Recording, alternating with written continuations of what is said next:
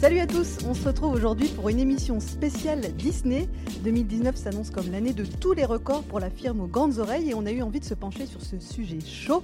L'occasion d'évoquer Star Wars, Marvel qui continue à sortir l'artillerie lourde, les films live comme Dumbo et Aladdin, sans oublier l'animation qui est toujours au cœur de la machine Disney.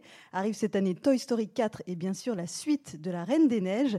Pour parler de tout ça dans la joie et dans la bonne humeur, je suis entourée de quelques-uns de nos spécialistes maison.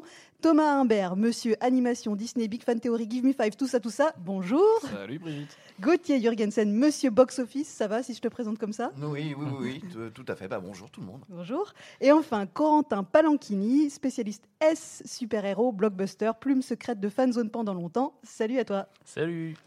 Alors avant de rentrer un peu plus dans les chiffres, etc., peut-être que chacun peut me dire en quelques mots quel est le film Disney de 2019 qui l'attend le plus, s'il ne fallait en garder qu'un, et pourquoi, selon vous, lequel est l'événement de l'année? Alors moi, ce serait Toy Story 4.